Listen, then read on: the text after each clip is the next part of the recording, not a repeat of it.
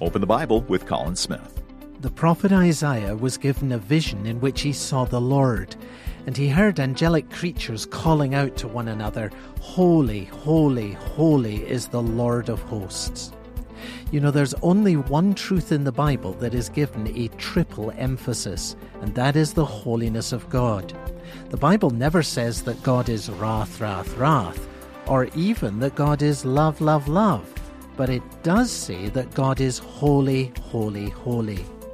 So if you're to come to know God, you must grasp that He is holy. And when Isaiah saw how holy God is, he said, Woe is me, for I am lost. Seeing God as He is will bring you to see yourself as you are, and that will drive you to the grace and mercy that can be yours in Jesus. Do you want to know the God of the Bible? Well, then come to openthebible.org.